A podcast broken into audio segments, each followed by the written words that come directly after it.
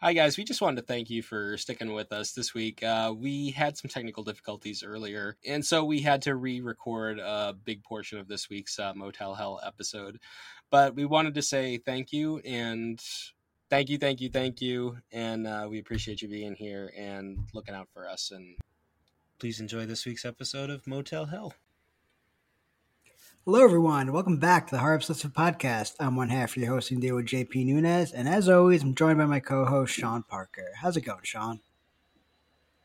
I don't. I don't even know anymore. I don't. You know, why do you even ask me this question? I don't even know what to say. You're just breaking me down week after week. Or You know, it, that's that's my weeks after two strategy. You know, it's what I want to do. That's That's why they pay me the big bucks. I did rearrange. I did rearrange my um some of my movies this weekend. Oh, nice. Did you put Did you put them in the right order? You know, I did not do what you think. Ah, I Oh. Sean, Sean, I, I, you know, for a second there, for a second there, I thought maybe, maybe Sean has finally seen the light, but no. No, but if you really want to know, I'm, I'm not even. I'm not mad. I'm just disappointed.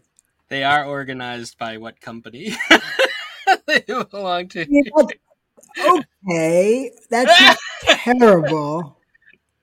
But all right, all right. That's just the ones I haven't seen. The other ones are still in the A, A through Z order. So Oh man. yeah, Oh, no, you're not gonna get me there. I, I like being able to find shit. That's uh, I can find my, I can uh, find I can find any movie I have. You ask me where a movie is and I can go right to it. I don't, I don't know that. You know? I don't know that I want to play that game in ten years, though. You know what I mean? Getting I mean, older. I mean you maybe you are. I'm I'm getting younger. I'm like Benjamin Button. oh, well, it's got to be nice. Yeah. I mean, until you're a baby. Yeah, it'll be a smart baby cuz I'll have all that experience, right? Do you think? That's how it works. Uh, you know what's weird about you? so what's weird about the Benjamin Button thing is, do you think like the ba- well, I guess babies kind of do have dementia, like as they're undeveloped and they're just sort of like rambling about like, oh, he did this thing to me, and then we had pudding, and there was a monster. You know, like, and I, I'm pretty sure Mhm. it's just this. it's just saying the Yeah. same thing, just backwards. pretty much, pretty much, yeah. you know, I wouldn't wish that on anyone. No, I'm not looking forward to your baby years, JP. Well, you know, you're going to have to deal with it on the podcast though. Too bad. I'll get Brendan. Just replace you with Brendan. Oh, I mean, all I'm sure. fine. Be like that, you ageist. yeah, right. All right, so we've got a we've got an exciting episode this week. Uh, Ricky Glore is going to be with us uh, to talk about Motel Hell, uh, and he has a project. He's launching a Kickstarter for his new movie, Open House, and we're very excited about it here. It's a horror comedy musical, and if you've seen Ricky's first film, All Your Friends Are Dead, uh, you know what he's capable of. You know that he is Mhm, extremely yeah. funny and. Uh, he likes to put things together in this in this sort of warped way, but also have uh, humanizing aspects and and everything. Um, JP, did you get to see all your friends are dead? I did. I did. I really liked Yeah, it. what'd you think? Yeah, good. It- all right. it- it's good. Yeah, it, it, it's it's not the kind of horror that I typically go for because I'm not a, like it's a slasher movie and I'm not a huge slasher guy. Yeah. But I like I like slashers that are well done, and I think this movie is is well done. It has good characters. Um, they're not just you know kind of throwaway filler or fodder for for the killer. You know, um, they have personalities. They're just they're different. You know, they're unique. You know, fleshed out people. Um, and I think the the kills like it has it has a bit of a Giallo feel to it, uh, especially that Yeah. first kill. You know, yeah, especially that first kill. Yeah, I'll, Yeah, I'll agree with yeah. that too. uh, which uh, Um, which I like. So so yeah, you know, heart, good horror. It's fun. It's hilarious. You know, so it's pretty much everything I would I would want it to be. Very cool.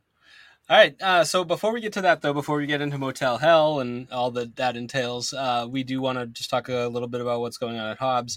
Uh, kind of. I've been quiet. I, I'm not gonna lie.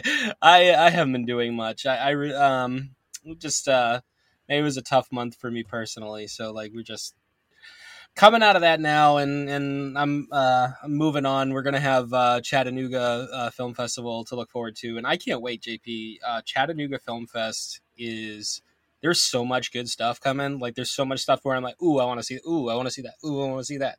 Um, so the other thing is, is they're almost out of badges. If anyone out there is interested in seeing any of the films at Chattanooga Film Fest, because it is there's a hybrid version and there's a virtual version. If you want to do the virtual version, get it quick because uh, they're almost done. They're almost all sold out. And um, yeah, if there's just go on and look at the list of films that you're going to see. You're going to see like I would say 50 to 60 feature length films and then another like 50 to 60 actually probably even more shorts probably almost 100 shorts so um oh wow yeah nice. it's it's incredible and any and i am jealous of anybody that actually gets to go to this thing because they're doing like a tales from the crypt pop-up uh, there's going to be a whole bunch of tales Ooh. from the crypt events um, they've got the monster squad they got the pumpkin pie show uh, there is Oh, and um, they're doing Onyx the Fortuitous. I don't know if you've heard of this movie, Onyx the Fortuitous and no, the Talisman Souls. Jeffrey Combs and Barbara Crampton are in it.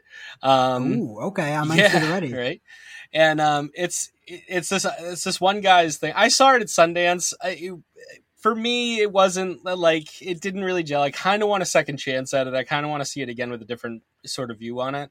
Um, and it's really it's really this guy that's uh, kind of quirky. Kind of he goes to he's uh, more of a like gothic kind of character Let's put it that way. Um, and he goes to the the home of Bartok the Great, who is played played by Jeffrey Combs, who is like his I don't know, idol, I guess. Uh, he's like his idol, hmm. and mm-hmm. he like is trying to be impressive, but he's also like super awkward. Hmm. and okay, the, meanwhile, okay. Bartok has this has this weird like thing where he's trying. Obviously, he's trying to like kill everybody in the room or something like. So there's a whole bunch of shit going on on that. And uh, well, Onyx is going to be the the person that plays Onyx is going to be at. Uh, Chattanooga Film Festival, and they're doing a huge party in a haunted house. In actually, it's a haunted hotel, um, and they're gonna have that party going on. Uh, Lovecraft, uh, who is sort of a, a electronic band, whatever you want to call it. Uh, they've worked with Madonna and Rihanna, and uh, the lead wow. singer was in Hocus Pocus 2 as like uh, Sam Skeleton, hmm. who was on stage.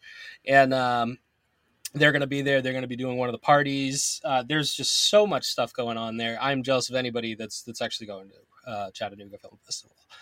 So I even looked at tickets. I just couldn't afford it. so, so when uh, when is the festival?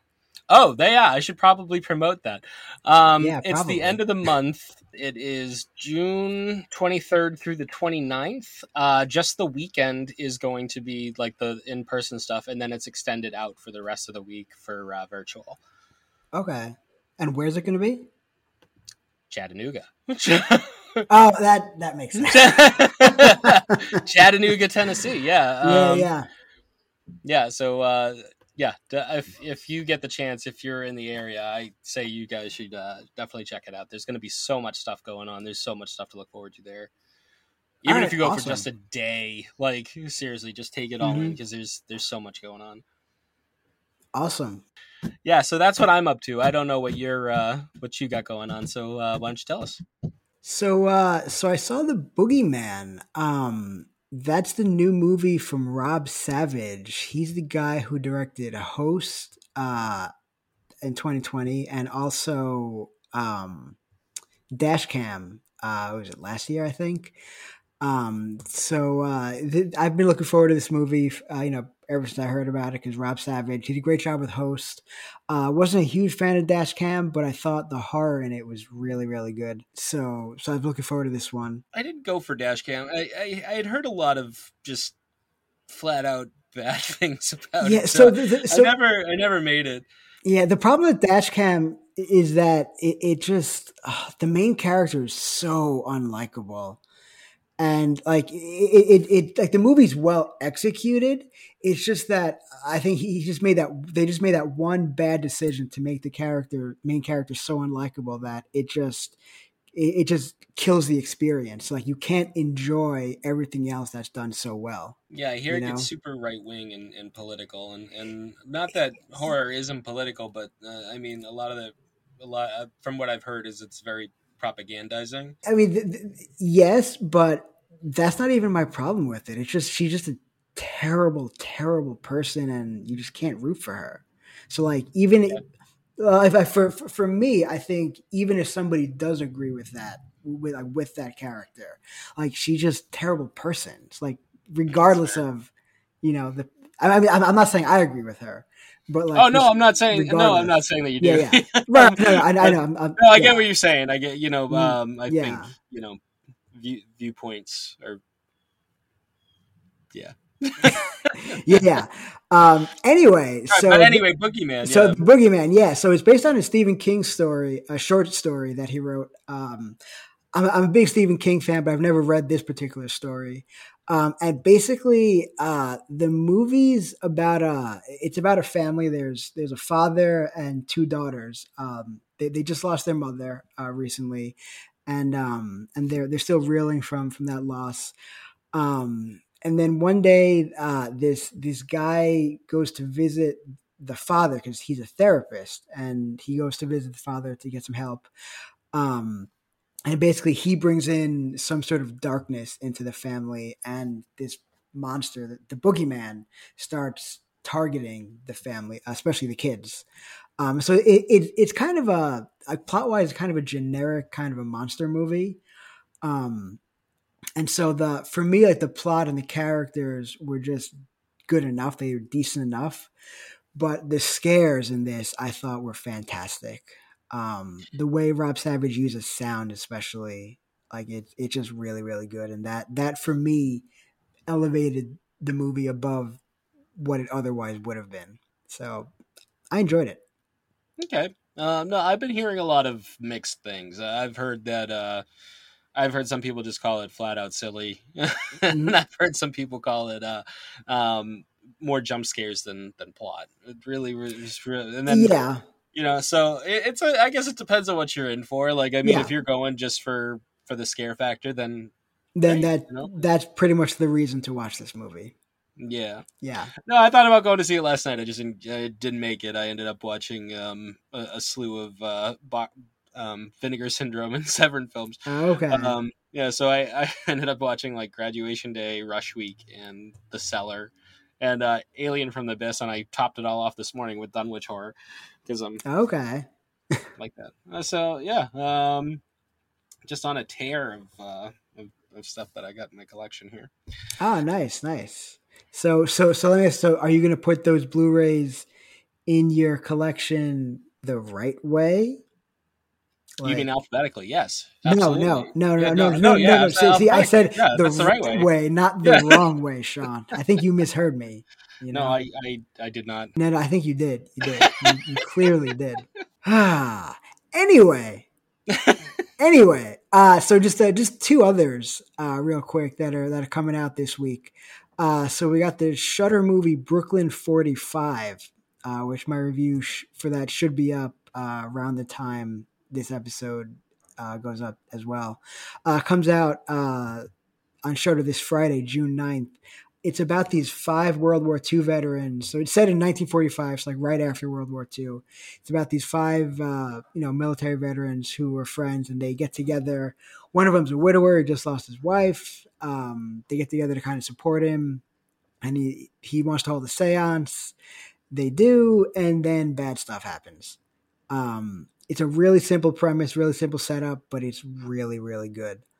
Uh, great horror, great characters. Um, it's a ghost story that's way more than just a ghost story. Um, there's a lot more to this than just hey, there's some ghosts coming around and spooking things, um, and it has a really great message too. Um, so I'd, I'd highly recommend highly recommend that one. Uh, have you seen this one at any of your festivals? I know. No, um, Brendan saw I, it. I yeah, Brendan got yeah, to see it. He with, loved uh, it. Ted Geoghegan and um, and Larry, Larry Fessenden. Fessenden. Yeah, yeah, and I'm like, I'm, I'm like, wow, that's that's awesome. Yeah. Uh, mm-hmm. So I'm jealous, to say the least. Mm-hmm. But uh, yeah, no, I'm I'm excited for this one. Everybody's told me that it's a it's a pretty good time. So yeah, looking forward to that one. It's great. Um, I also heard you saw uh, you. Oh, you. I had. I've already seen it, but you saw uh, the Angry Black Girl and her Monster. Yes. Oh my gosh, I loved this movie. Um, yeah. So this one comes out. Uh, comes out, I think, in theaters on June 9th, like select theaters, and then on VOD uh, 13th, I think it is. I don't have Yeah, it's coming. It's coming shortly. Yeah. It's it's um. i- Is it going right to Shudder or is it? No, it, is it, that- it's it's not going right to Shudder. It's hitting select theaters first, uh, and then it's going to VOD, and then it's going to Shudder at some unspecified date. in the future. It's a it's a good one though. So this It's is really I, good, yeah. I totally understand this release schedule for this movie. Um, uh, this is a concept that I don't understand why I hadn't already. But like I watched this movie and I was like, this is so good. Like the way that Mm-hmm. it's all integrated together is just it, it comes out phenomenally because it's really Mhm. um, Mary Shelley's Frankenstein from sort of a inner city urban like dynamic. Mhm. And exactly. I I go this should have been done it, like I feel like this should have been done 30 years ago with this this type Mhm. of film. And the yeah, um I think his name is ben, Bomani J Story who directed it. Um uh, yep. hmm uh excellent excellent first feature. I'm Yeah. really excited for other people to see this. I got to see this at uh, Boston Underground Film Festival and uh yeah, my mind was blown. I I thought this was very good. Um and I think other people are really gonna enjoy it too. This this is probably in contention for one of my top ten spots. Oh yeah, it's it's definitely right now. It's I think it's in my top five horror movies of the year so far, and it'll almost certainly end up in my top ten. Like I I I I'd, I'd be surprised if five more movies were better than it. It's it's that good. Yeah, no, I believe, I absolutely agree. Mhm. Um, it is it's very good. I would recommend this. Um, there's there's a, a new new movie coming out. Uh, I have a review up on the website uh, called uh, the movie's Falcon Lake. Um, it's a it's a drama kind of coming of age horror. Uh, it's about this French kid. Uh, he and his family they go to Quebec for vacation for the summer, and there he meets a girl named Chloe. His name uh, Bastien. Uh, and they they meet and they become friends and their relationship grows and blah blah blah you know coming of age stuff and it's really re- why are you laughing sean Blah blah blah, coming of age stuff. yeah you know it, all that great stuff uh no uh, the, the plot is basically just like it, it's just their relationship kind of as it grows. Um and it's really well done and it has a it, it's not it's like 99% drama uh, with a little bit of horror thrown in there but with a horror feel to it as well. Even the drama feels kind of like a horror movie. Like, do you, um when you say that, do you mean like uh have you seen Spring Benson and Moorhead? oh yeah. Yeah yeah. Yeah, like Uh, that, it- that it- sort of it- it's kind of like that except the horror is more um like the, the explicit like on-screen horror it's it's even not that explicit but like the the actual horror is more just right at the end you get like a little little little dollop of horror dollop. you know It's just the Yeah, yeah. dollop. yeah yeah, Yeah, I don't know if that'll be in my wheelhouse, but uh Uh, but it's it's it's really good. Uh, the acting's good. Uh, it's the movie looks beautiful. Atmosphere is great. Um, so that that movie comes out in select theaters, uh, probably very very select theaters on June second, um, and then it hits VOD uh, eleven days later on the thirteenth. Um, so if you guys are into you know like drama horror, that's more drama than horror. Um, I think you guys really like this, so I highly recommend this movie. cool. Right. Yeah, man, I, I might check it out. You never know. I'm yeah, Yeah. I, I'm easy, so I'll I'll watch anything. All right, do it, do it, do it. I think we should get Ricky in here now, and uh, he can he can take us back out of the drama horror aspects of things, and we can go right into to Motel Hell. if you guys like people in pig masks with chainsaws, that's uh, that's that's up your. I mean, you only get a you only get a dollop of that in this movie. You know? Okay, okay, but you also get uh, planted corpses. You get Oh boy. you Well, have that, well, cannibalism. You- oh, whatever, fine. People, you get people yeah, being you, planted. you get the human gardens. Yeah, you know. Yeah, nice little human garden, Yeah, uh, yeah. slash throats, and and you get uh um Cannibalism. cannibalism. That was the word. Yeah. Yeah, yeah. You. yeah, yeah. Words are hard. Yeah, I'm just not all here yet. yeah. It's okay, there. Sean. I'll One day, one of these days. Yeah, I believe in you. All right, so we're here today with uh, Ricky Glore. Uh, he's going to be talking about his new project, uh, which is a Kickstarter right now for his next movie, Open House, which I'm very excited about because we talked about it uh, a few. Well, now it's a year, a year ago when um, All Your Friends Are Dead are coming out, and uh, you you said that this was like the the big project for you. Like this was like the one that you had that you really wanted to do. So i'm very excited for you that you're getting to do this. Um but uh first before we get into any of that we are going to start discussing our movie of the week which is motel hell you are yeah. welcome, Sean and JP. Neither of you had seen it, and I opened yeah. up your eyes. This was a once a year watch in the Glore household on VHS. Really? Yeah. Once this a is, year. Wow. This is one of those movies. This was like some families have Star Wars, some families have Die Hard, some people have the Rocky movies. Look, I had all those and the James Bond movies, but also Motel Hell. And I didn't even before we even owned the single copy on VHS with that a beautiful artwork of the heads being planted and Ida and Vincent standing behind and the, the neon sign. We had it on a what is it eight hour vhs tape? Because that's what we had was the recorded from uh video rental stores. Oh yeah. Yeah okay. Yeah, yeah i remember slp yeah. Slp yeah yeah. Yeah, and so we had uh mountaintop massacre uh which they used a lot of that plot for the movie vacancy with um Kate Beckinsale and Luke Wilson. Luke Wilson. Yeah, I was trying yeah. to think of which Wilson brother was. Mount, Mountaintop Massacre is very similar to that. So my dad used to uh, record movies off of Cinemax or yeah. rentals. He would have two v- VCRs, and they, before the tracking existed, mm-hmm. really. That's how we had our movie collection. So there was like Mountaintop Massacre. There was Care Bears the movie. There was Return to Oz, and then there was Motel Hell at the end of the tape why would you put two kids movies sandwiched between? Listen, we why had not? plenty of those. I think I think I had one that was uh, something similar. I don't think it was Care Bears. I think it was like Fern Gully, and then at the end of it, it was Reservoir Dogs. So I don't know that you necessarily want to do those two together, but um, yeah, I understand. but I'm so happy that I got to expose you guys to this movie. That is my favorite thing of of trying to bring back that vibe of the of the video store that we're never going to have back again because mm-hmm. we can be so yeah. passive aggressive and passe of when we're scrolling through Netflix or whatever streaming service and we see this shitty artwork or my wife it feel like feels like is the only person who doesn't have the radar for knowing what is straight to streaming or straight to video and what isn't. She's like, "Well, let's watch that." I'm like, "No." Look at that artwork. like, are you kidding me? Like, we're not watching that. Like, that is clearly trash. Oh, I, um, you know what's funny yeah. is I've, I've gotten to the point where with Netflix especially, uh, I I just sit there and I don't even want to like. I've gotten to the point where I don't even scroll through it anymore. I just look at what's on the front page and I go, "I'm done here. I'm going to the next streaming service." yeah, me too. So, me too. Um, yeah. yeah, you, you kill that I haven't hour. seen yeah, I haven't even mm. seen anything on like the front page recently that's made me want to stop and go, let's check that out. You know what I mean? It's like, so what is that? Is it the physical thing of like the impulse of like having it in your hands? Because like when I went to our local video store, which was Showtime Video, because Blockbusters didn't have good horror expensive. sections.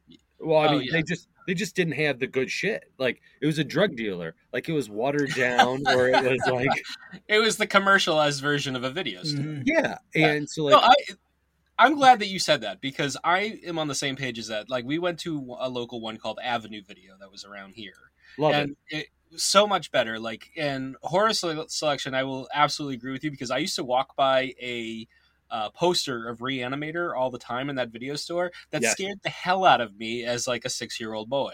So I was just scared of the artwork on that one. And um, we yeah, mentioned Dead Alive too. Dead Alive, Dead Alive was always yeah. yeah. Dead Alive is Dead Alive Reanimator, and we mentioned this before.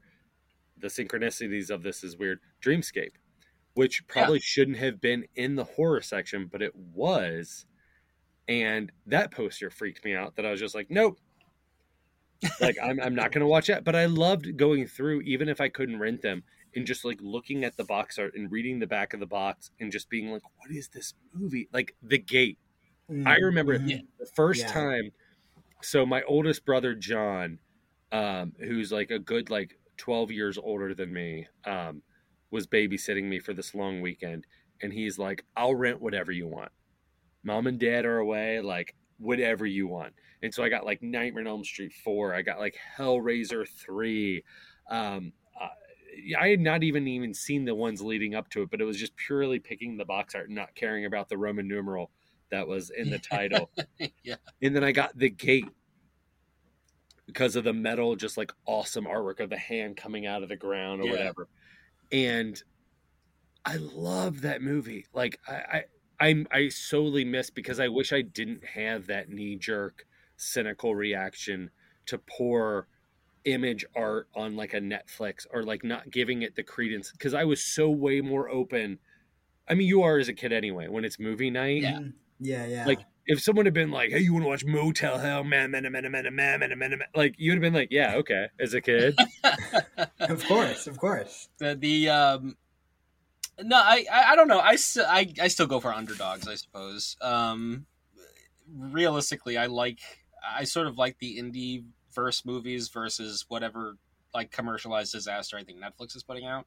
So it's i would i would much rather go for something with, with cheapo looking artwork that has i don't know a soul to it than than that than I wish I could. I'm a broken, I'm a broken uh corporate capitalist pig, and like when I haven't heard of it, like I'm just like, no, there's no way. If I haven't seen an Instagram post about it or something, like, and that's not the good. That's not the good way to look at it. I wish I was different, but I'm not. I've, I've Yeah, I broken. think. I think yeah, it's I thi- funny that you have a movie out. Yeah, yeah. That's- Have a movie that would fit that category. when all your friends are dead pops up and they're like, I don't know any of these people. I think part of that also is because we have because we have just we have like an almost infinite selection of movies to watch that now when we see something that looks lower budget or that looks like it, or, or that if we see something that looks like it even might not be great or or or as good as, as other stuff we, we kind of have this impulse to think oh well you know we can we we can we can always find something better Mhm. so I think you know, but but but back in the day, you go to a video store, you have a much more limited selection. So you kind of you're kind of just stuck with what you have. Whereas today, you're not, and so that, and that kind of gives There's you this of the feeling of di- there's more the you know, diamond in the rough. skip over anything. Yeah, you're doing better by comparison, which is the same as dating. And I'm not gonna look. I'm gonna blanket put all of us as uh as fucking nerds who weren't having sex up until a certain age. Maybe I'm wrong. Maybe JP was uh more of a poon hound than I think he was. But like Maybe, maybe not. And I, I mean, I kind of get the vibe that we're having a lot of lonely Saturday nights watching multiple movies and, um, and, and yeah, uh, doing some marathons with some friends and playing some video games. Um, but you're right. It's that like we treated movies almost like girls. It's that better by comparison of like, okay, what is our selection? Okay, it's this okay, does the poster bring me in? I'll give this a chance because man, the title is awesome. Like the poster is awesome. I don't know anybody who's in it, but it's like it's what it's Cannibal Holocaust. Like fuck, Yeah. those are two metal words like put together. I will watch this, and you'll watch it. And with horror, like I think what we do more than comedy or action or any other genre, it's like pizza. Like by the end of it, we still got to eat pizza, and that's cool. Mhm. Like it's still Yeah. good. yeah. And so like we're way more forgiving of like a lackluster horror because it's gonna have one or two or three things that you're just gonna be like, okay, the movie maybe not that great, but man, I'm gonna show this to three of my friends because this scene, this scene, and this scene, like they gotta see. Like they gotta see this. Yeah, I'll say that. I think horror is more amenable to scene by scene. Um, Mhm. like Yeah, say, definitely. like there's definitely movies where I've been like, this isn't great, but there's this, this, and this in it. Mhm. Um, you know, and I, I do. I, I think uh, a lot of uh, horror films, especially in, especially in the indie sphere, you can just basically tag them by those scenes. Like even the first Terrifier film, I mean, it's not that great, but it has that one moment in it where, where you're not going to forget it. Upside down. That's and like everybody's talking about. So that's become the thing of like, it's now memeville. Is something a meme? If something a GIF, Mhm. something that like has a screen grab that was pulled from it. It's no longer that word of mouth of, oh, here's that box art of that thing that I told you about that's so fucked up. Faces of Death. yeah, faces I faces. remember when Faces of Death, it was just like, have you seen this one? And I'm like, is that the one with the monkey brains? Or is that the one with the guy in the electric chair? Or like, is that. There was just so much more word of mouth that I don't know makes it better, but it made it seem more taboo and cool, maybe. Yeah. hmm underground, whatever you want to call it. That just Yeah. like- Uh, Now we're yeah, just we're that. just three old middle aged dudes just being like that was when it was good. that was when film was film. Yeah. yep. Um, yeah, I don't know. I, I I spent yesterday watching a ton of movies because I woke up Friday night with a Charlie horse at Ooh. 1.30 in the morning. Ooh, what was your That so what fun. was what were uh three of the movies and what was your um most surprised moment out of those three Uh, I wa- okay, so three of the movies: uh, Alien from the Deep, which now has Yeah. the title Alien from the Abyss, yes uh, The Cellar, and Okay. Graduation Day. Um, Graduation Day was probably my favorite out of, You're out of those three. because i'm pretty sure i recommended graduation day to you Did you? I, I just have it. I have it in my like thing. You may have. I think i was like it's up your um, alley too. i think when we were talking um mother's day when we were talk- talking trauma movies that graduation day i thought was one of the higher of the echelon of the trauma and um, in my remembrance there is a lot of um, i know what you did last summer in it maybe I felt like Scream. Like Scream, so, maybe, okay, yeah. you know, that There's Kevin Kevin, Williamson. Williamson. yeah. Yeah, um, for sure. I, I said the same thing to JP earlier. So, uh, yeah, I thought that that was probably the most surprising. I did not expect. Like, I mean, the killer is who. Like, you have an idea of two people who it could be, and it comes down. It comes down to that to those people that you think that it is. And that's not the surprising portion of it because the movie does like a, a, a really nice twist at that moment. Mhm. And I, I really enjoyed that. I thought, I was like, okay, so it, it brought it home. It was well, you know, well written on that end to include motivation because sometimes you just get somebody out of the wild and you're like, oh, it's that guy that you never saw coming. You go, that makes no sense. I know I, I'm notorious for dogging the Friday the 13th movies, and I, I legit enjoy them for, for different reasons other than um, actual, I think, like pieces of art or like uh, influential pieces of horror. But to, like, I talked to Victor Miller, the writer, the writer of Friday the 13th, and he admitted that the movie is a who done it that you can't guess who did it because Mrs. Voorhees' name is never mentioned in the whole fucking movie.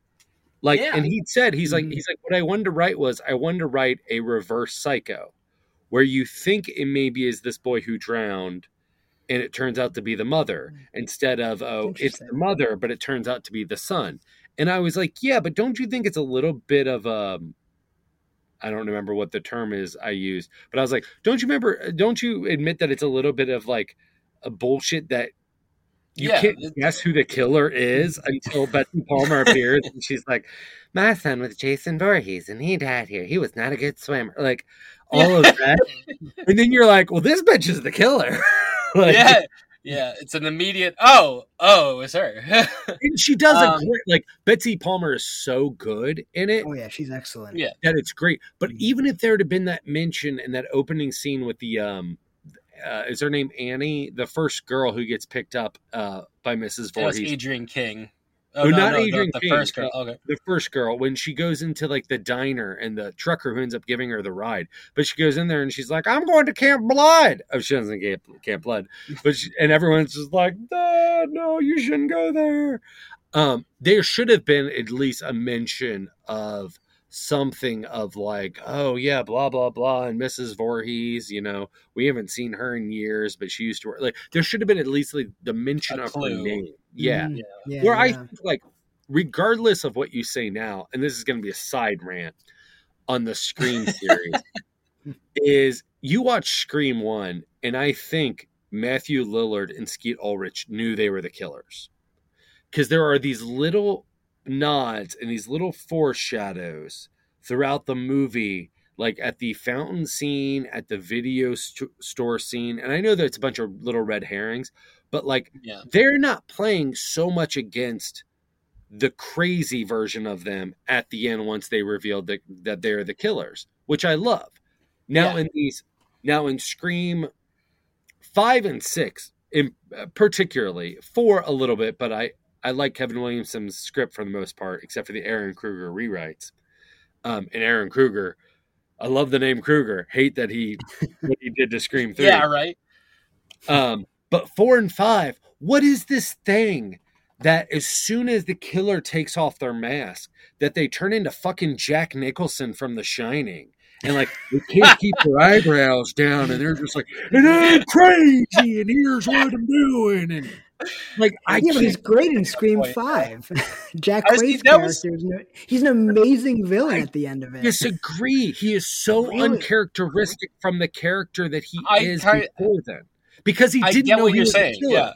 He was given those pages before they filmed because they're worried about leaks Mhm. Right, right. that he didn't know. So he didn't get to play subtextually that he is this killer who is keeping it in. He played this nerdy boyfriend who was unaware of the stab series in this true story and then is watching the movies and they're like, "Hey, BT Dubs, uh tomorrow you're filming that you're the killer and here's your pages." Yeah, there is a couple though. So I've said this to JP. There is a couple of, and this is probably just from the directorial perspective, where they cut to him and they cut to her in the hospital sequence. In the Uh, end, when- yes. Yeah, in the editing, and they kind of give each other a look. And so the subtext is in the movie, but I can see what you're saying, where it's not character based. Uh, It's to not that extent- acted. It's not acted. yeah, and it's, not acted. acted in the in the thing at all. I and I agree with you, and I think six really showed that off, especially for me because I thought the character reveals at the end were so stupid. Like I was just I was mad. Like There's when the line. You'd have no idea how easy it is to replace a body with another dead body. And I, in the theater, my wife had to hit me because I went, "What?" Like, I, yeah, how many times did that family fucking change their last name? Right. Like and he worked for NYPD, mm-hmm. and his you son think there was no red flag? Like was a serial killer from a year earlier, they'd have been watching him like a hawk. They'd have been watching his family, and they would have seen that them. So either Richie had a different last name and changed his last name, or Quinn and the spoiler for Scream Six, Quinn and Dermot Mulroney had to change their last name, but their other son, who ended up being the roommates with um, the Meeks twins. Yeah. definitely changed his last name. And like the FBI with their folder of the Woodsboro murders and the fucking Ghostface killers, Kirby at least would have been like, "Hey, what's up with this family changing their last name three different times? There's some red flags here." right? Like she You comes think, in, yeah, she comes in as FBI from what Georgia, and you're Georgia. like, you think. You think she'd have like a handle on this whole situation the minute she walks in, going, "It's you." Yes, Like- it's the killer is creepy dead. There's, I mean, there was. It's it's it's interesting where uh, I don't like Scream Five. I really don't like Scream Six. Um, I rewatched Scream Five after listening to the podcast with Gorley and Rust, and where I thought Scream Five was similar in ways to 2018 uh, Halloween. I realized through their podcast they point out the similarities between Scream Five and The Last Jedi, and it makes even more Hmm. sense when you examine how many Rian Johnson jokes they make. that Scream Five is very similar to The Last Jedi, even to Dewey Yeah. being a pseudo Luke. That you know Even- what's funny is a lot Yeah. of this is in Okay. my. Re- I had to do a spoiler-free review for five when it came out, and that was literally where I went. Was I went right to Star Wars? I was like, "This is the Scream version of of a Star Wars reboot," because that's exactly what it's doing. It Does it do it a little bit better? I think it does. I think mm-hmm. five oh, does Oh, anyway. better. I don't know that six does. I think I think a lot of people have a real love for six, and that's cool. It does a lot of things differently. I love that people like it. I am never Yeah. if, if I dislike something, my biggest um my biggest dislike of six is that they squandered a 10 minute opening that could have been the storyline for the whole movie. I think that opening in the can plot, the. Rosen, the Rosencrantz and Guildenstern idea of the we could have followed the killers the whole movie and they could have been the final girls. That could have been a whole plot for a movie and they did it in 10 minutes. It's really funny that you said that because I think I said that to JP when we did our Scream podcast. I was like, wouldn't it be cool to see that? Like if we followed them instead of followed the the kids, I think that that would have been a, such a better, uh, Or better- even so a friend of mine said, "Well, what if they even just did it halfway?" Where we still Yeah. get the great line of like okay. cares about fucking movies and they get killed. What if that had been the middle of the movie? You'd have been like, I don't know what's going on. Like No what shit. what is Mm. happening? Yeah, there are no yeah. rules in this. It'd have been That so been innovative. And then I thought they were gonna do, and they didn't. I thought they were gonna keep the reveal. I will say spoiler. I saw the killer reveal before I went and saw the movie. And I thought Yeah. they must have revealed it. They must have released it because they know how much stuff gets leaked that that is not actually the the ending. That is actually not the killer reveal. That is one of the possibilities that they had filmed. Hmm. Now when they in the in the leak they didn't show who the third killer was. I was like this is brilliant. They're going to keep one of the killers a secret for the next movie. We're not going to know who one of them. We're just going to know that there were 3 ghost faces. Yeah. But we're not going to know who one of them was. And they're going to scamper That'd away be and leave interesting. That'd have been great. That But the- awesome, yeah. because I mean Yeah. that's sort of the the Friday the Thirteenth um, Tommy Jarvis like situation, right? Like where it leaks into the to the other ones. Part Like, five and sudden- part Okay. six. In the middle of the series, there's all of a sudden this continuity, as opposed to like Adrienne King in the second film just gets killed right off, and we're back to you know it's just we're just following Jason.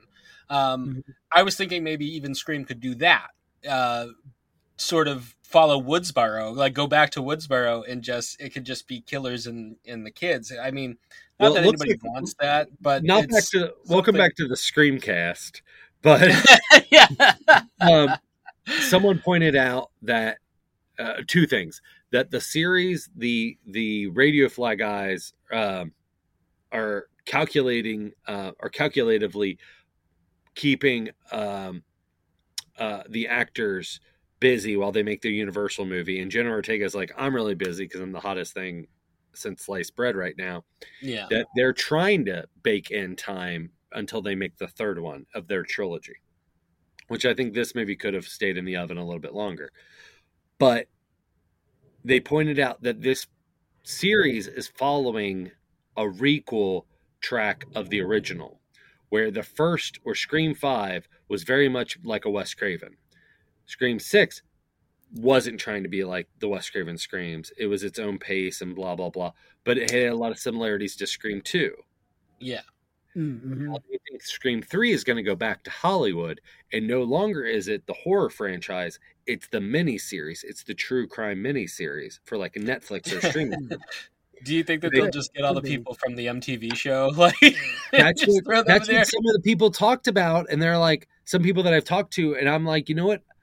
I don't, I don't put it like against them that they would even do that if they're if they're mimicking the franchise. It's just when they killed Chad, when they killed Chad in Scream Six, I was just like, okay, this is another, another Star Wars comparison.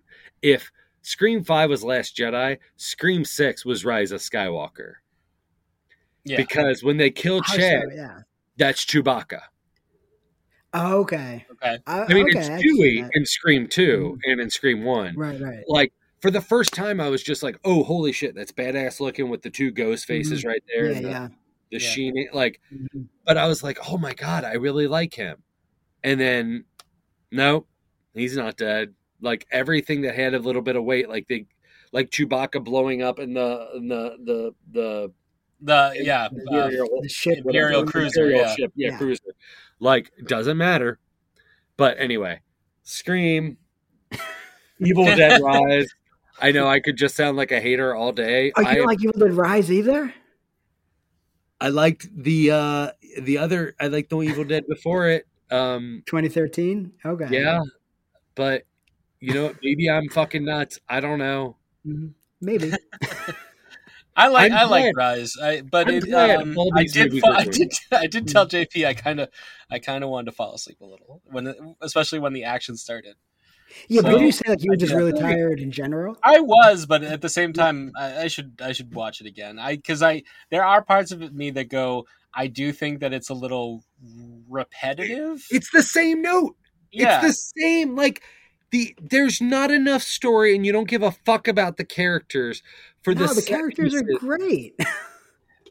I I think the characters are Characters. great. Oh, this is Stephanie. Stephanie. I'm going to say this over and over again. Stephanie. Like, oh my God. and like, give me some Elm Street stuff. So when she's chewing on the glass, like, it, that is the first movie that I watched that I felt like I was like, this might have been written by an AI robot. Really? oh wow. This has all the Oh, finger wow. on the pulses of like all of the like, well, we need to have some androgynous kids. We need to have a tat tatted up mom. Like, I don't I I, I don't know. But you here think it's I mean, playing to the horror movie base based on hot take. like I don't like so my friend asked me, he's like, if you were brought in to, to pitch the next Evil Dead movie, what would you do? And I said, Here's my first question. What is the Evil Dead franchise? I mean, it's Ash. Yeah Like it's not it's not these movies. Like we're now getting into anthology territory, but Mhm. if you're not going to include Ash, and like part of me is what I would do is I would include Ash in a small way, kind of a la Batman Beyond kind of way. I would introduce an old Hmm. Ash who's more of a gatekeeper, handing like the torch off. But I think the evil, the Sam Raimi Evil Dead series is a fantastic series as far as experimental filmmaking goes. With each movie, he experimented with what kind of genre he wanted to do. Army of Darkness is one of the first superhero movies, first well executed superhero movies that I've ever seen. Kind of in the in the guise of how we see superhero her, superhero movies now. hmm So one of the movies I did watch uh, this weekend, uh, this morning, as I was telling JP earlier, was uh, Dunwich Horror. Yeah. and it's amazing to me how much Evil Dead is Ripped in that. that. In- Yeah. yeah, it's uh, like. So I mean, I've always thought Evil Dead was Lovecraftian anyway, but there's this is like even Dunwich Horror has like the. Uh, there's a shot of the camera moving through the trees that is just like Hmm. oh shit that's where he got it like like it's just it's obvious and then um there's even lines in it that like a sub sub break off of that is Yeah. Raimi gets praised for the homages that people don't recognize. Tarantino gets dragged through the mud. Just saying, these film students of the 80s, of like the Coen brothers, Tarantino, and Raimi, Mhm. like Tarantino is the one that gets shit on because they're just like, well, here's the scene you you ripped off from Tru- Truffaut, or like, here's the scene you ripped Yeah. off from Godard, here's the scene you ripped off from Ingmar Bergman, or whatever. And it's just like, yeah, Raimi was doing the same thing. The oh, best. they, I, I I think everybody does I don't I don't think that there's Yeah, anything out there that is like hundred percent like by the book originality you know what I mean like Yeah. there's some stuff that you go okay yeah this is obvious that it's this but I'm trying to the other thing is now now as we're older right like as opposed to those 20 something kids that might have been watching these films and going hey now um and it's at our also- fingertips. Like, yeah exactly it's there it's so accessible find it accessibly and just be like, wait, I think that looks like this. We're back in that. It was like you'd have to go to an art house screening or you'd have to go to a revival house screening to see it on the screen and then write it down or take notes or take the mental picture. Where nowadays we can call it out and just be like, hey, hey, hey, Yeah. you're ripping off John Ford because this scene right here, blah blah blah. Yeah, but yeah, true, th- true. but I think that that's great because a lot of the time when we get that, when we get those uh, homages, I mean, sometimes they can just be blatant ripoffs, especially if the director denies it. you go, you're like, Yeah. what are you doing? Just say, yes, of course it is. Go see this movie. This is a movie that was a main influence on the film, and that's all you have to say. Yeah, Go see and well. know? So my thing is too is um, I like the idea of anyone who does that and they say, I also think only bad movies should be remade. So, not a bad movie, but a movie that didn't do well is Cape Fear. And the original version didn't do well, bankrupted Gregory Peck's production company, but Scorsese remade it. I don't think the Scorsese remake is better, but that is the kind of movie that didn't get the original didn't get enough attention that Scorsese loved that he's like let's shine a light on it by remaking it and let's do it. Yeah. I think that is similar. Like you should go back and I think that's like what Tarantino, Sam Raimi and people are doing of these movies that didn't get enough love or attention that had a couple set pieces or interesting ideas that they're taking visual cues from or storylines from and they're going, look, as a whole these things might not have worked, but look at what I'm doing with it and now go back and let's look at those and study them like I did and see how you can be influenced by things that may not even stand the test of time but that were still influential and had great things to learn from. I will also watch anything Robert Mitchum is the bad guy in. So Oh, um, Night of the Hunter. I'm serious. I, That's one of my favorites of all time. Yeah. Uh, have you um, watched um, oh my god, why why am I blanking on it? Um, Ace, or maybe it's not Ace. He plays a a priest again, and it's his brother got killed in a poker game with uh, or five card stud. I think it's five card stud with Roddy no, McDowall, Dean Martin. I haven't seen that one. No. Oh, that sounds Roddy like McDowall, like. Dean Martin, Robert Mitchum. Robert Mitchum plays a priest again, and he joins this poker game with Dean Martin, Roddy McDowall, and a couple other people. His brother had gotten accused of cheating in the game and he was taken out and hung for it. And he's trying to figure out which one of the people that he's playing with now is the person that took him to be hung. Okay. And it's it's phenomenal. Like Robert Mitchum is such an underrated he can play I think he could have played Gregory Peck's role in Cape Fear. Yeah, he could have gone either. Either side. But Night of the Hunter, visually and even uh, the directing in that movie is way ahead of its time and then his acting in it is so creepy yeah and the that's charles Laughton, i think directed that and yes. it's the yeah. only film he directed I, yeah I, I, don't understand why i'm like that's that one just uh, crushed me like i watched that i was yeah. well, you're just in it, it. that movie you just get into yeah I, I I, from what I remember here, I think it wasn't super well received at its, you know, when it came out. So that's why he didn't direct anything else. Mm. It's a similar. Um, There's also, um, I think Charles Laughton was gay, and I think that there was a, um, mm. I think that was a stigma. Some biases well. against that, which, mm-hmm. yeah.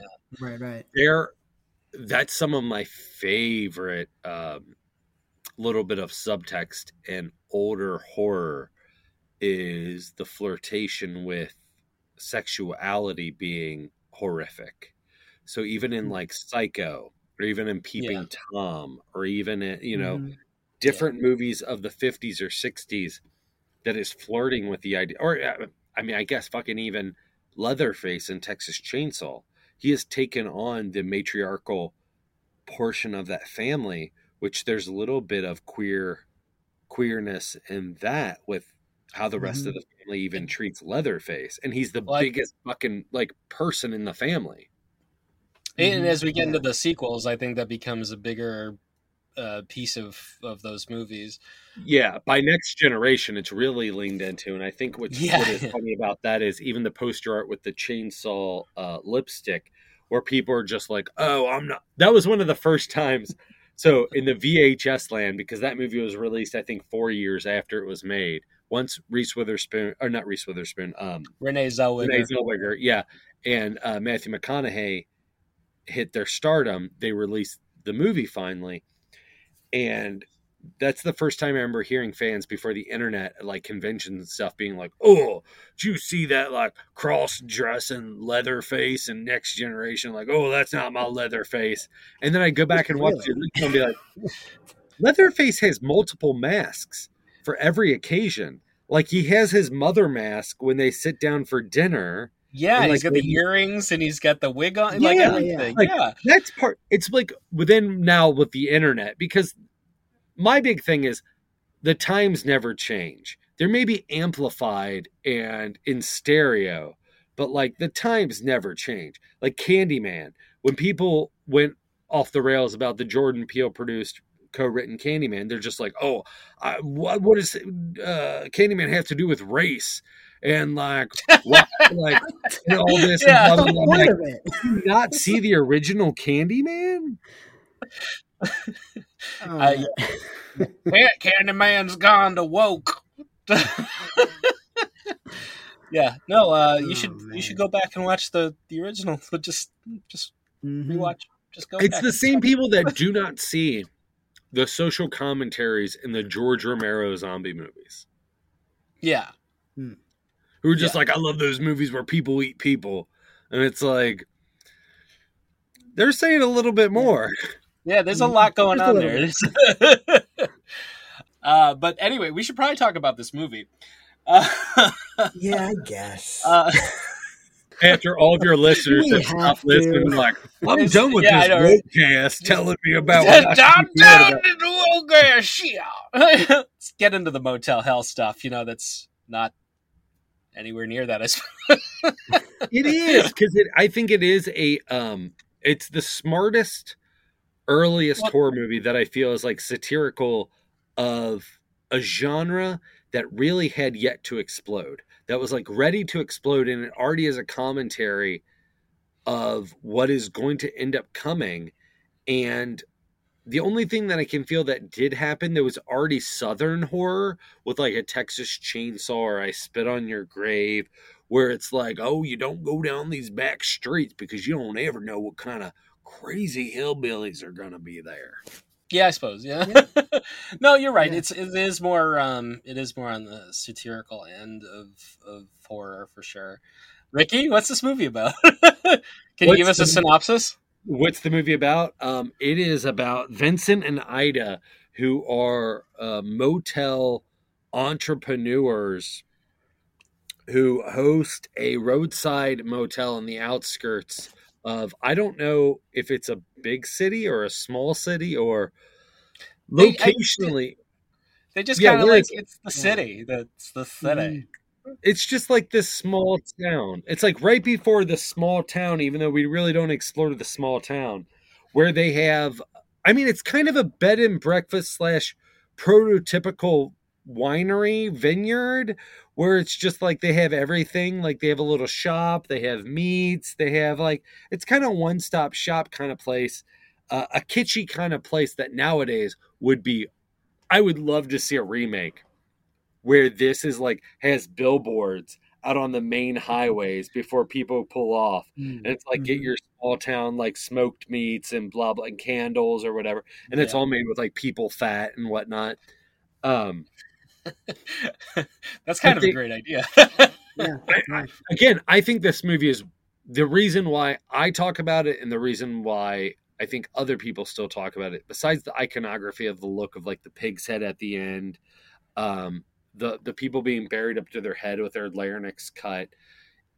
And the satirical nature is that it's way ahead of its time that it is almost a commentary in a time that didn't exist yet or that has always existed like i i just said before.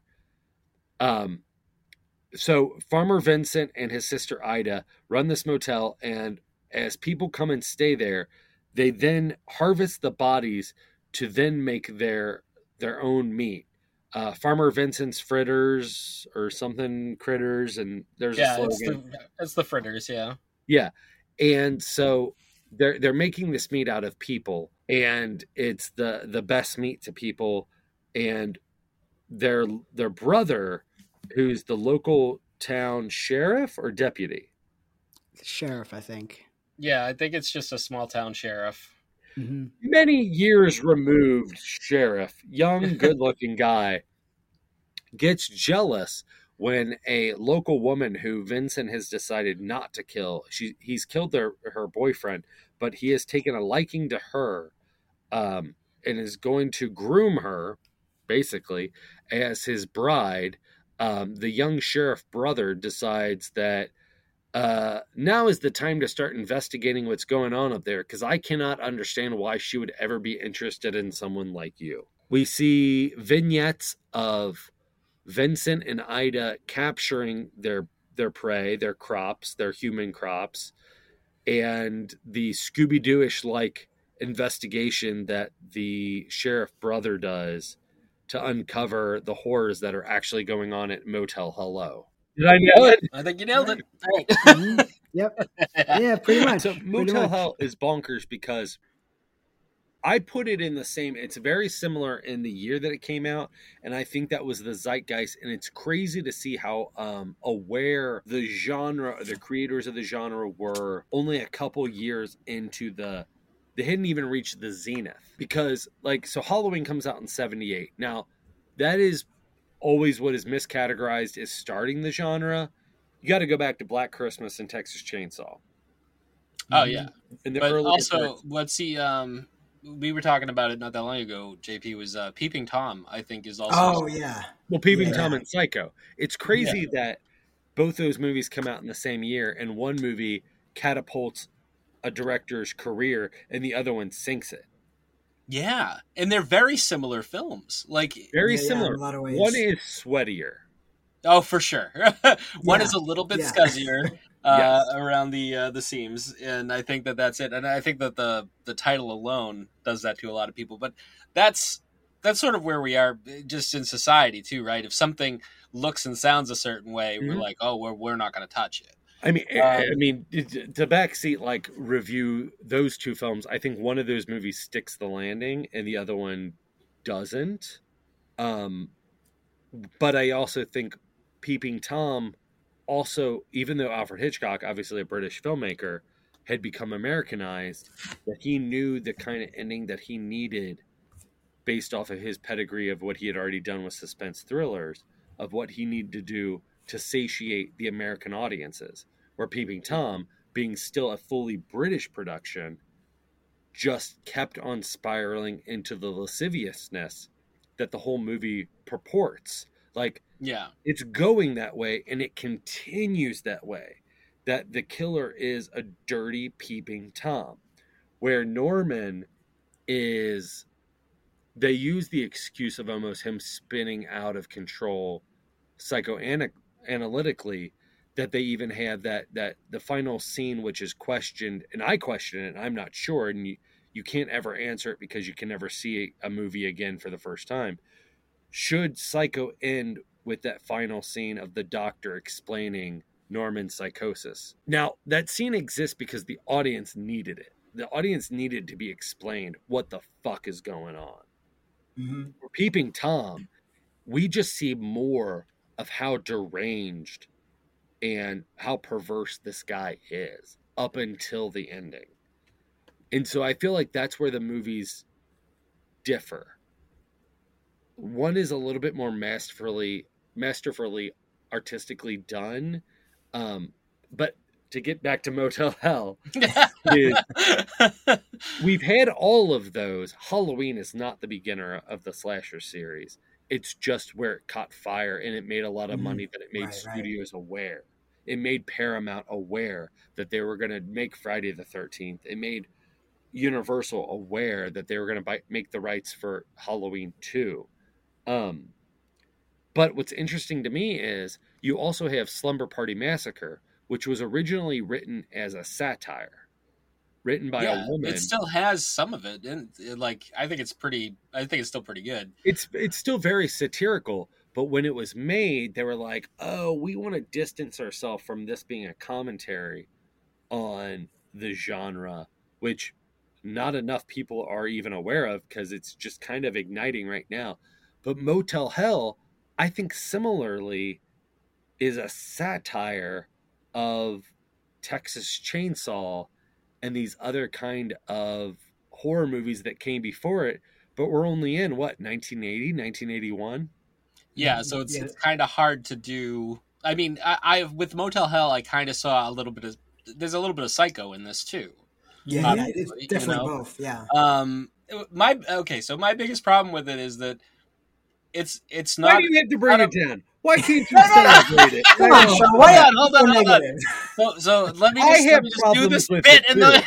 because i've been watching it for 30 fucking years but but uh, no, all I'm saying is it's not even a motel movie. It has they, they spent five minutes in the motel. There's never anything in the motel. It's it's a meat it's it's a meat Yes. cleaver movie.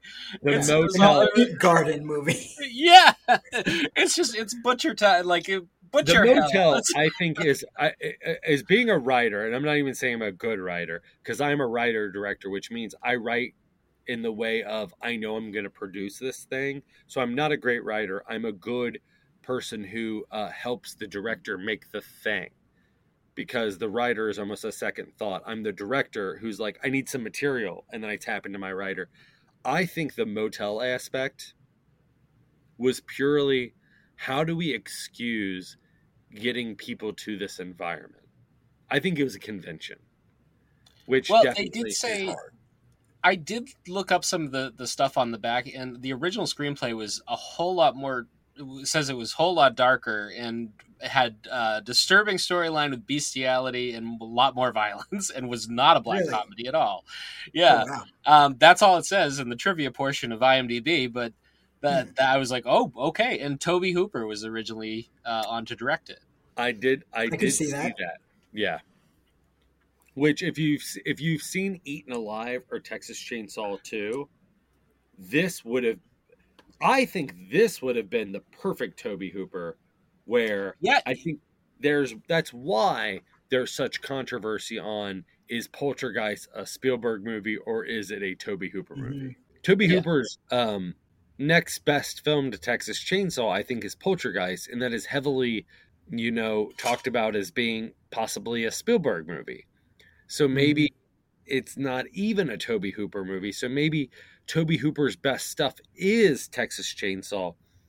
But the idea that Texas Chainsaw felt so real and that he was aware of that, that he made Eaten Alive purely on a soundstage to not feel real, to feel theatrical, to feel surreal is definitely it speaks to the creator's brain.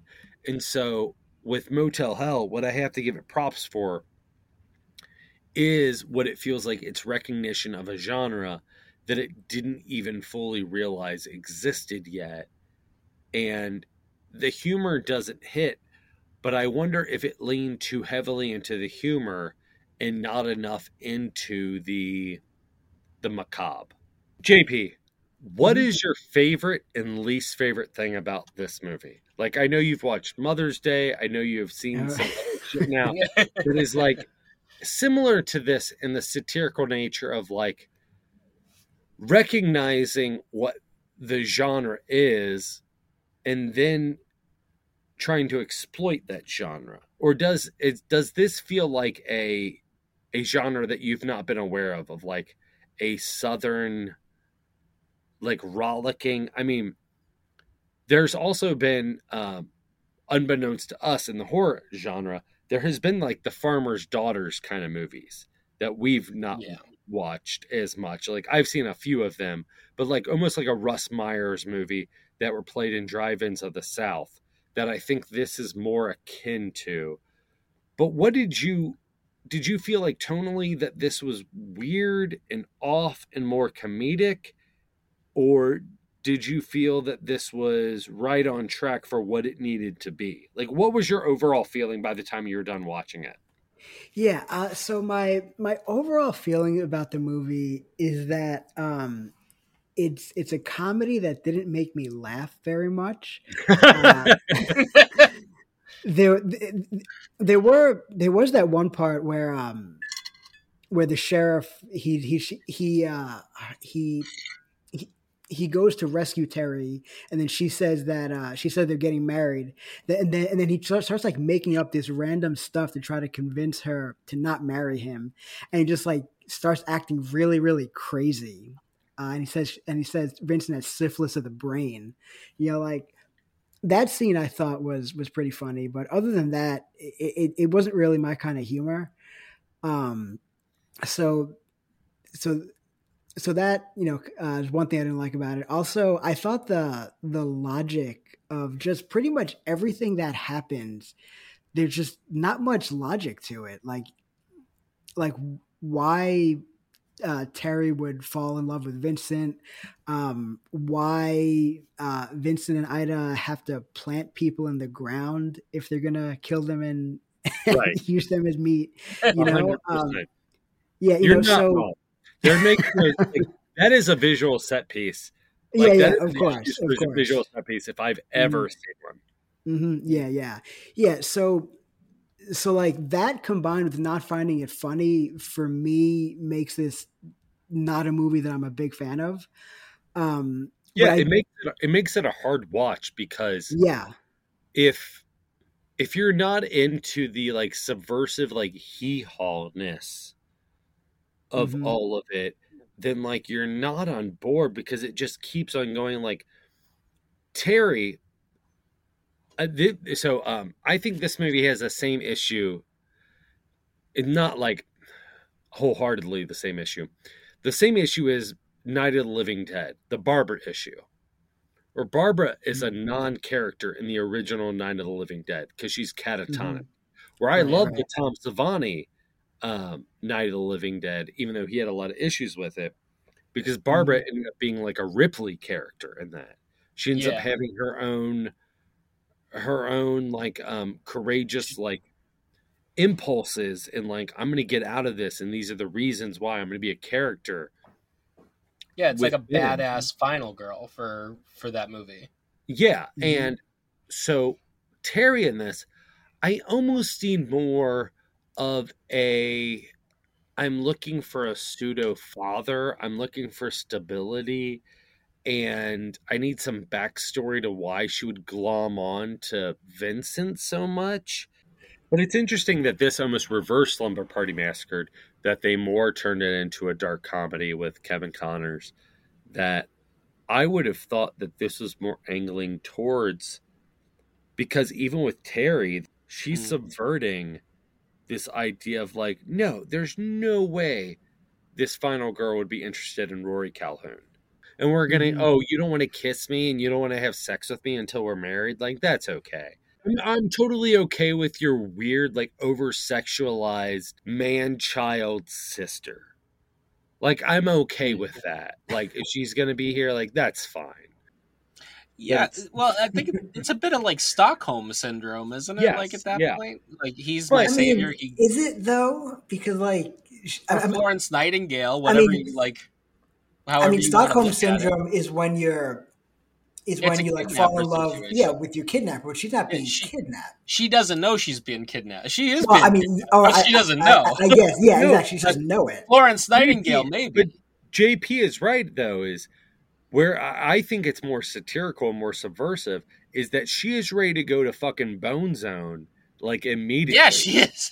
like and he's like, "No, we got to be married first. Yeah, but uh, the other part of that that I love is who was the guy on the bike then? Like Bo, like an afterthought. Like, yeah, Bo. Wasn't she all all about Bo, and now Bo's gone? And well, he's he's dead, like, so you know she has to move on.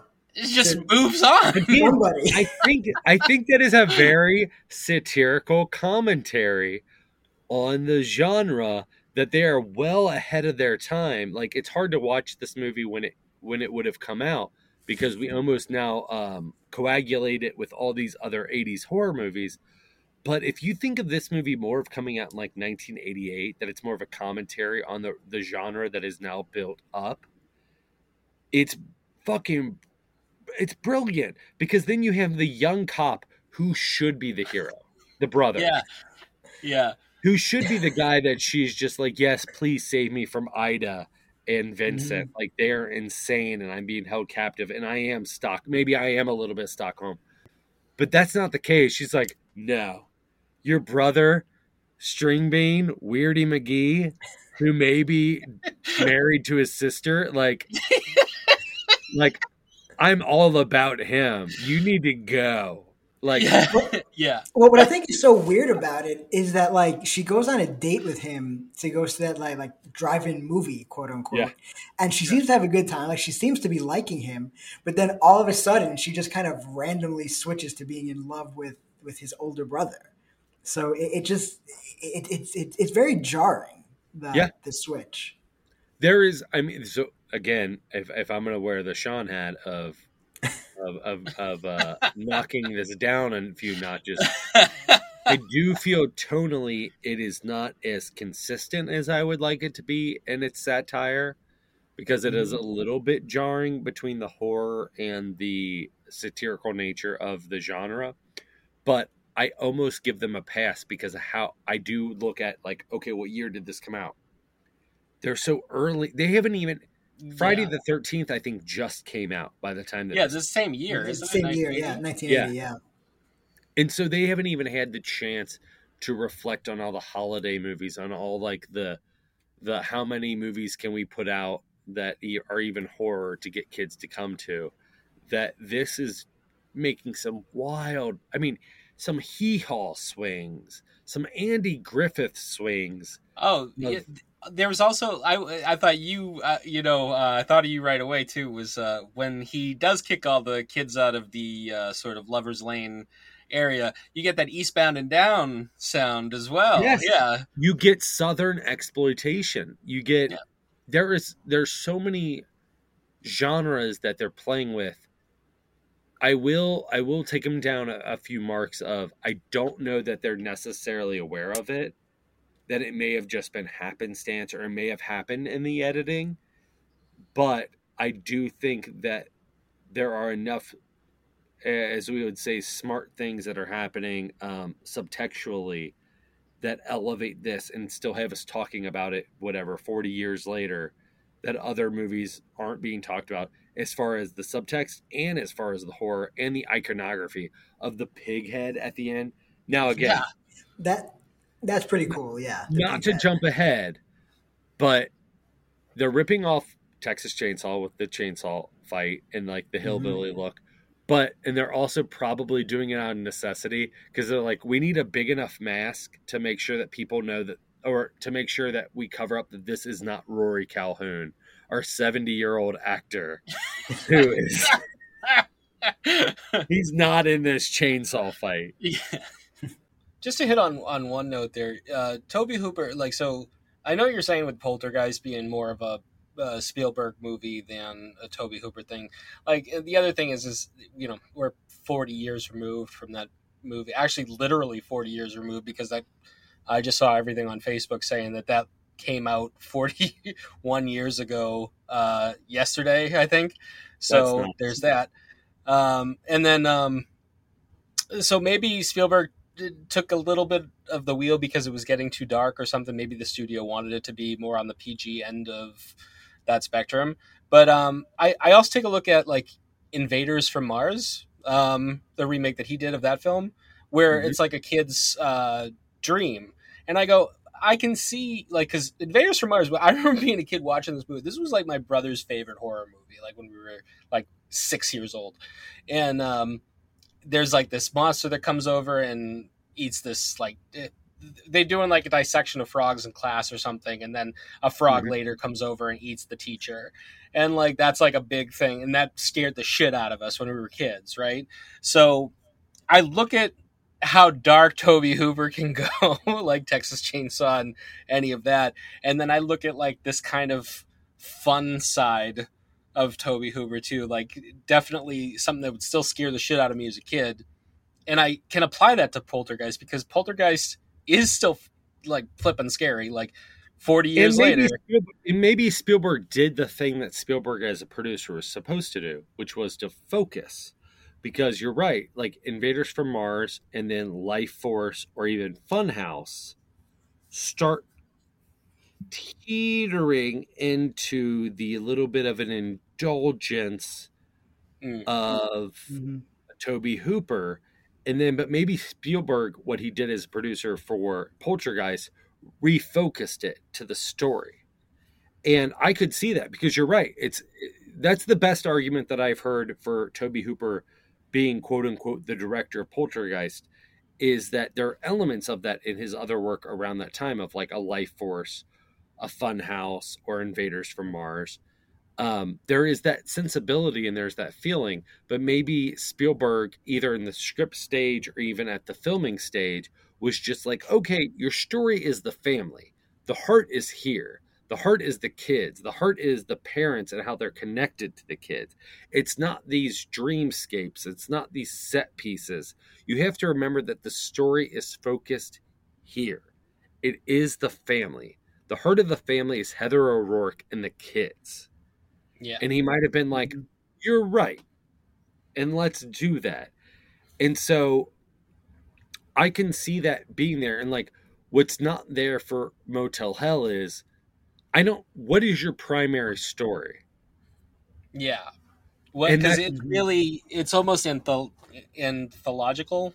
Um, Yeah, if that's Where- not a word, it is now. if it, I'm making it one, yeah, for, for these Yeah. purposes, but like it, it, is sort of cut up in a way that there's this, this sort of romance story that's like the tether, right? And then Mhm. there's like the three victims, like the the, the Mhm. three vignettes of of what they do. Mm-hmm. Um, what is it? Vincent says um, that's when I get my most creative. You know, like he does he does different things to each. So, uh, so even that I love is because there is a part of Vincent that was like beaten into as a child of like you're a farmer, you're a provider, you are that. I mean, we don't see this in the movie, but that he even sees his wild, wildy coyote like roadrunner things, the traps that he sets up, as being a way as being creative, is fully expressing like who Vincent is by trapping these people and making this business grow. So like the business himself, like itself that of what it is of the motel and the meat is probably something that he and Ida inherited from their father. And it was beaten into them of just like this is your livelihood, this is your business. But he is like, but I have all this creativity, daddy. Like I don't want your life. Like I have these ideas. I want this. I want this prequel, Ricky. I want the Motel Hell prequel, like because it sounds. It sounds like you thought about this very like a lot. because not only is it the Motel Hell prequel, it is also the Open House prequel that I am not going to say that I have not like tossed around. open House is about Broadway musicals, and the Open House prequel is more about folk country music. So Yeah. Oh, it is the pearl to our Open House. I love it.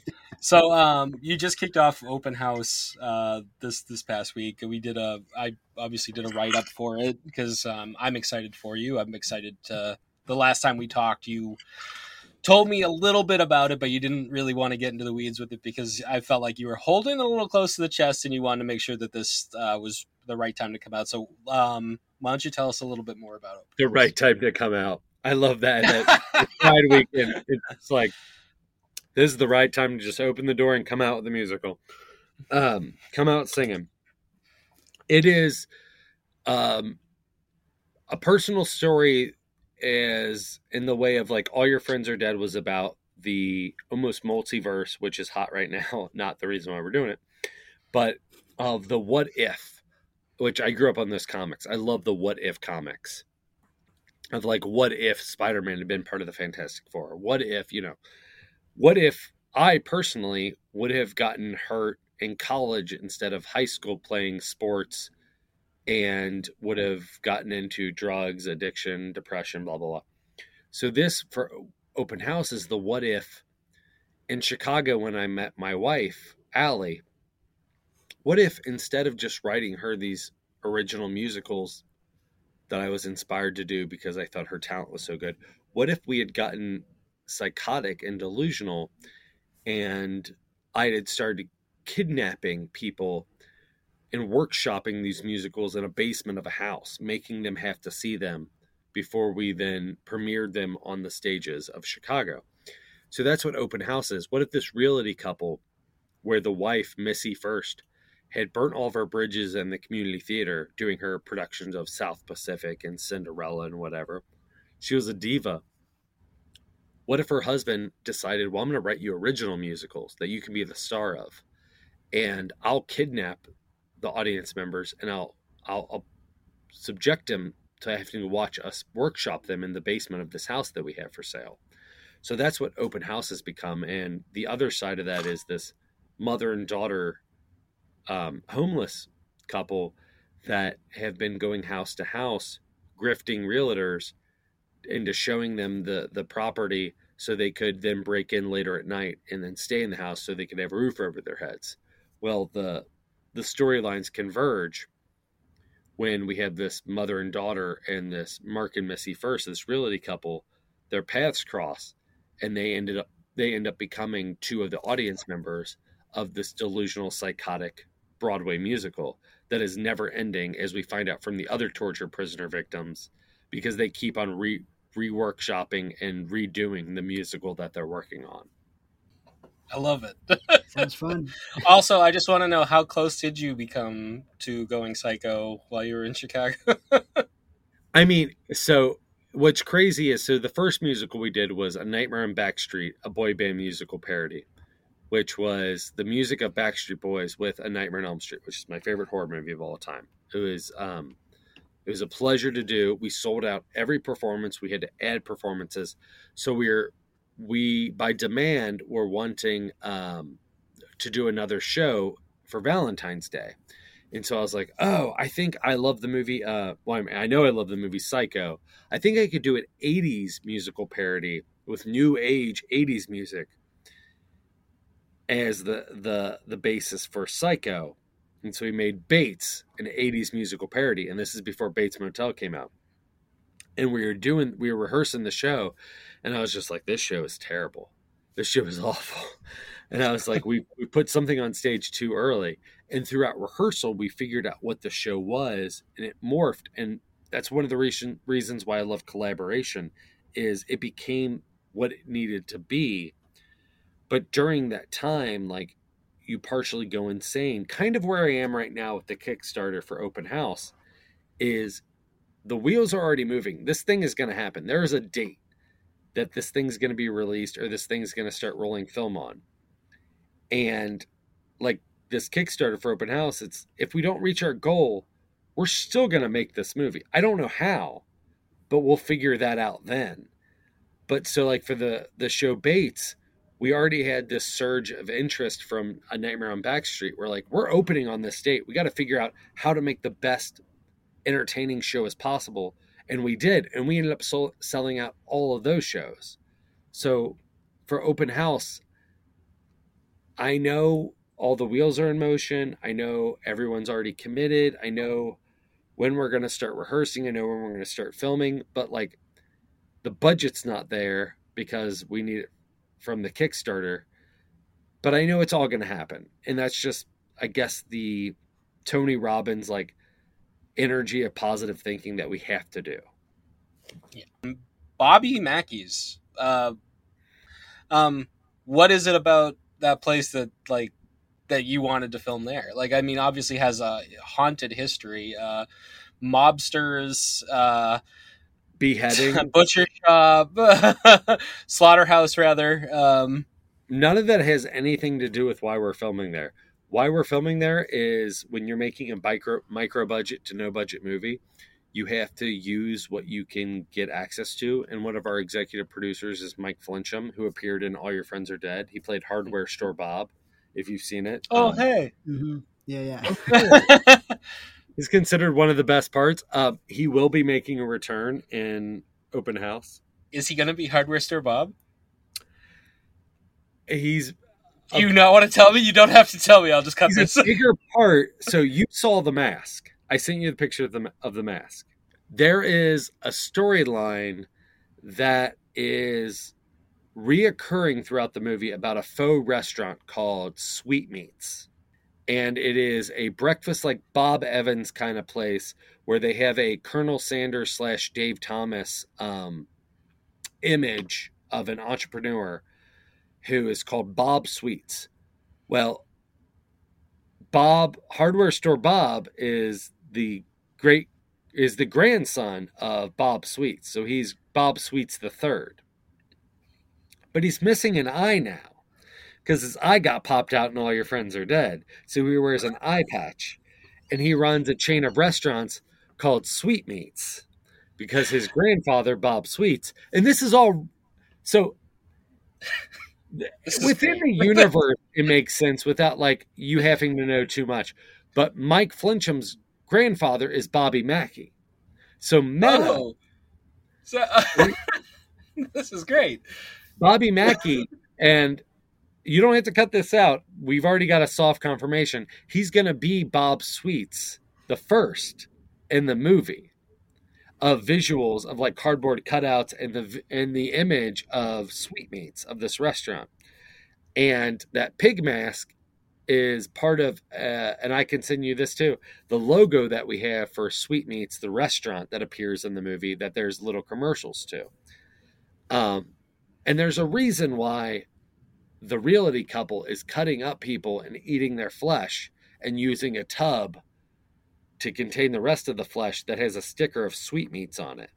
And that's why I picked Motel Hell as the movie. It will Okay, all make okay. sense. I swear. It to you. all comes together. And the reason, like everything that we're part of the reason why I wanted to talk about the movie was all the negatives of why, like, the humor doesn't work, the story doesn't work, and blah, blah, blah. Because I am trying to course correct all of that stuff with Open House, with how I incorporate it in the movie. I want it to feel seamless and I want the humor to be there without it being overbearing and too like weird and uh, Motel Hell seems a little unfocused with its humor and how it uses the cannibalism. And so I'm trying to do that a little bit better in Open House. Um, but the reason why we picked Bobby Mackey's is the basement, without any, when you're making a micro budget, no budget movie, you have to look for places you can use that have the production value there. And the basement has the production value there. Like, we did a video of the basement and we showed it to a few people and they're just like oh my god you guys have already set decorated it so amazingly like it looks so good and like no we did nothing it looks like a Hostel torture basement already so that's why we're using it and we Oh, have that's act- awesome. so it's just a perfect confluence of use what you have so like if kevin smith in 93 makes clerks he has a quick stop. We in 2023, we have the basement of Bobby Mackey's, and if it gives us a little bit of cachet of being like a place that's already known as being haunted, hopefully that helps. Sweet. Nice, nice. Sweet meats. Sweet meats. I can't wait to see uh, um, Hardware Store Bob again. That's I'm all for that. Um, That's when whenever anybody has seen the the movie live, like when I've been in the audience, that's the scene they laugh at the most. And I'm just like, this dumb motherfucker. Like people think this is the. Be-. I was like, all right, like sure. it's it's Yeah. just situational. I mean, we've all been in that spot where we're either in a rush to get out of someplace or we're having the worst day of our lives, and this this guy shows up, and we're like, "Can we just pay for the goddamn thing? Can we get the fuck out of here?" when he came back in the second half of the movie, when Matt Wilby's getting his retribution, yeah, and Bob comes back. I have been in like at least five screenings where people are just like, "Yes, yeah," and like it happens, and I'm just like, "All right." And so like when I started writing this, when I started writing Open House, I had these uh, reoccurring commercials for sweetmeats in this restaurant that are within this world, and then I talked to Nick Hines, my partner, because at one time we have a relationship with Joe Bob Briggs, and we're like, wouldn't Joe Bob be an amazing Bob Sweets? I mean, his name's already Bob. And I was like, but hear me out. What if we got high on our own farts and we brought back hardware store Bob and he was Sweetmeats Bob, just with an eye patch because he lost his eye and all your friends are dead. He's not technically dead. yeah. He is heir apparent. And Nick Hines was just like, God, I fucking hate you. He's like, Yeah, it should be Sweetmeats Bob. No, it's great. It's great. Like I, I love it. I think that that's fantastic. I love little things like that though that connects Mhm. the movies together. I, I enjoy that. So That'll much. be on our IMDb trivia. Like hardware store Bob first appeared and all your friends are dead. yeah. And Well, we even good have written we have written in the script. He starts out his because it's a series of commercials, local commercials. So the realty couple, Mark and Missy First, have realty commercials that appear throughout the the movie. Um, Sweetmeats also has little commercials, little personal um, local spots that appear throughout the the movie, and you end up finding out how they're connected to the realty couple. But each one starts off with, "Oh, hey there." So, Perfect. same line as yeah. Nice. Oh, hey. Yeah. All right. I think we're going to wrap it up here. And uh, Ricky, thank you so much for uh, for doing this and, and just being who you are. You're you're amazing, and, and we wish you the best with the Kickstarter. Um, Yeah. Thank you guys. All right. So, uh, Ricky, we'll have all of your um, media and everything. You will have your Kickstarter pitch and everything right on down in the uh, the Spotify, whatever it is, the details. Yeah, Yeah, right yeah, underneath yeah. us. So, like, uh, yeah, uh, click in there, check out the Kickstarter, check out uh, uh, check out all of Ricky's comedy because uh, I see your stuff on Instagram all the time and I laugh my ass off. So, um, check out everything. In two weeks, we are going to have uh, we are going to be joined by Dane Elcar, Dana Berger, and Max Woertendyke from the film Brightwood, which is now touring the festival circuit, and uh, we will we will have them on. Last movie that they discussed was Stalker, but that has not been confirmed. It's going to be fun. All right. See you next time. All right. Bye bye, guys.